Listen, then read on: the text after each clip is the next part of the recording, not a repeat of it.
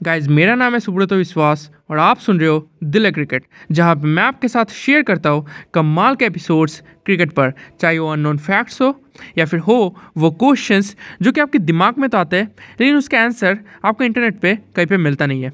और अब वो एपिसोड जिसका आप इंतज़ार कर रहे हैं।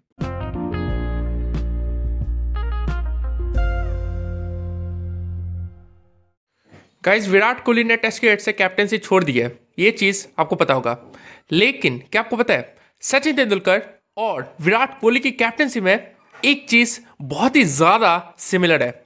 और वो चीज़ है कि सचिन तेंदुलकर ने अपना पहला मैच एज अ कैप्टन खेला था श्रीलंका के खिलाफ और अपना last match as a captain खेला था साउथ अफ्रीका के खिलाफ। सेम विराट कोहली के साथ है। विराट कोहली ने अपना पहला मैच एज अ कैप्टन खेला था श्रीलंका के खिलाफ और last match as a captain खेला साउथ अफ्रीका के खिलाफ। तो क्या आपने ये चीज़ नोटिस की थी? मुझे कमेंट सेक्शन में बताएगा। आपसे मुलाकात होगी नेक्स्ट वीडियो में। Thank you